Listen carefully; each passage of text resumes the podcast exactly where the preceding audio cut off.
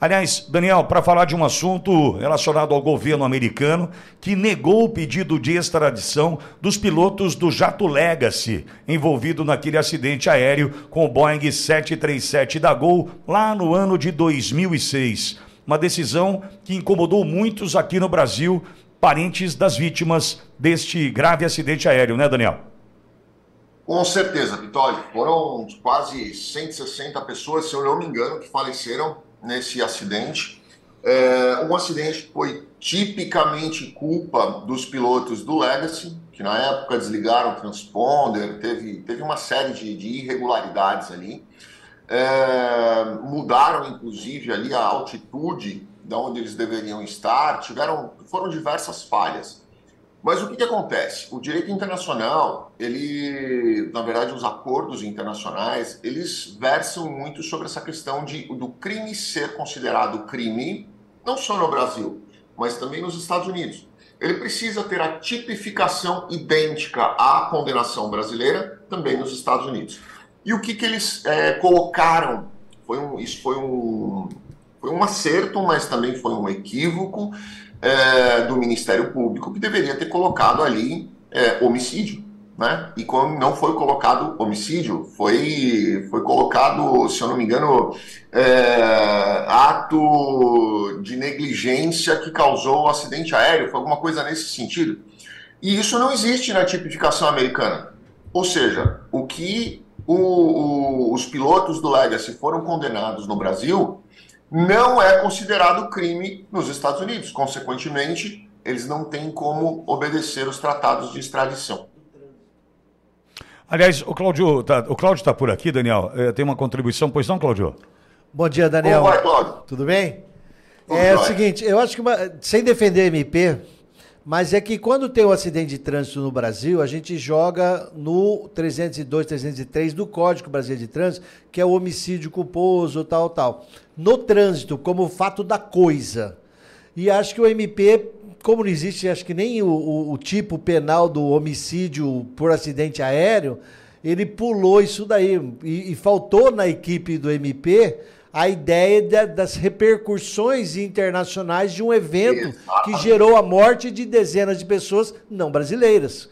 Né? Exatamente. Não foi, não foi, não, não, não disse, não, não foi, concordo com você. Não foi uma comida de bola do, do MP, não foi um erro do MP. Foi a tipificação de acordo com o que é considerado o, o, o tipo no Brasil, o tipo penal no Brasil, sem levar em consideração do que eventualmente seria considerado no país externo, no caso os Estados Unidos, poderia ser outro qualquer, e que, obviamente, na hora de pedir a extradição dos, dos dois pilotos, acabou aí gerando esse, esse problema e eles não serão extraditados. E aproveito o que você está falando, que abre uma porta, é fundamental, que o próprio sistema de justiça brasileiro, para quem quer fazer justiça, tem que começar a pensar que vários crimes que envolvam pessoas jurídicas ou físicas estrangeiras, como por exemplo corrupção, tem que ter um enquadramento aqui e tem que ter uma pesquisa como é que é o enquadramento nos outros países. Porque os corruptos do Brasil também nunca vão ser enquadrados, né, Daniel?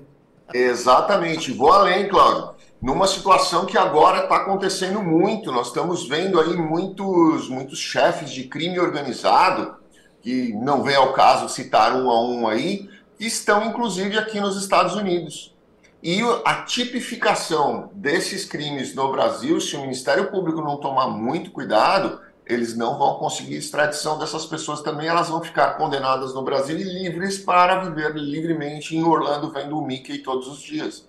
Então a gente tem que tomar cuidado com isso também. O Ministério Público precisa olhar para essas questões que é importantíssimo. Muito legal. E falando de extradição, a gente ainda comentou hoje por aqui, uh, Daniel, com relação ao Cavajal que está nos Estados Unidos agora, né, que saiu da Espanha e foi para os Estados Unidos e, e, provavelmente então enquadrando em crimes praticados lá ou na Venezuela e que provavelmente ah, tenham um impacto na vida aí do, do, do no, na justiça americana, né?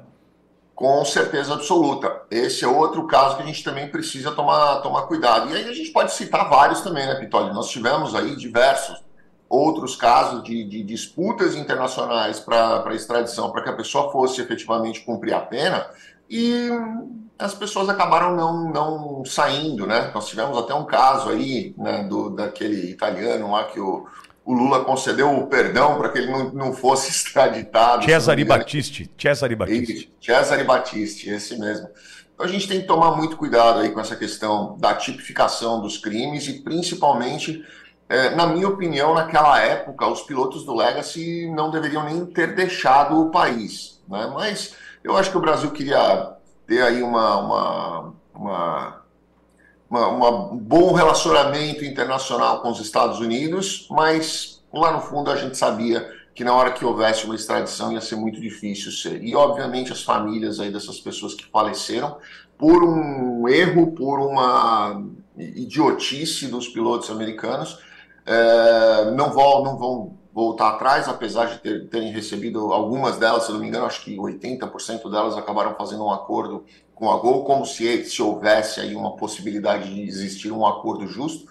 É, eles acabaram fazendo um acordo com as seguradoras e, e, tudo certo, mas na verdade o que as pessoas realmente querem ver é essas pessoas cumprindo a pena por aquilo que elas causaram. Né? No cenário jurídico, Daniel, essa negativa é, negou e ponto, ou há como se recorrer disso, ou o Ministério Público ajustar essa, é, essa estratégia? É, não há como ajustar essa estratégia, porque a condenação é o que vai, vai dizer, né? a tipificação da condenação é o que vai dizer. E a gente sabe que quanto mais tempo vai passando, Pitoli, mais tempo vai também correndo a questão da, da prescrição. Né? Então a gente precisa estar atento a isso. Eu não sei essa questão internacional criminal, não, não, não é minha área. Então, não sei como funciona a questão dos recursos aí dentro dessa questão de, de prescrição e também da, da, do criminal internacional, mas eu, eu acho muito difícil reverter essa decisão agora. E esse é Daniel Toledo, advogado especializado em direito internacional da Toledo e Advogados Associados, semanalmente aqui conosco. Daniel, muito obrigado pela oportunidade de te ouvir. Uma ótima semana e até a próxima.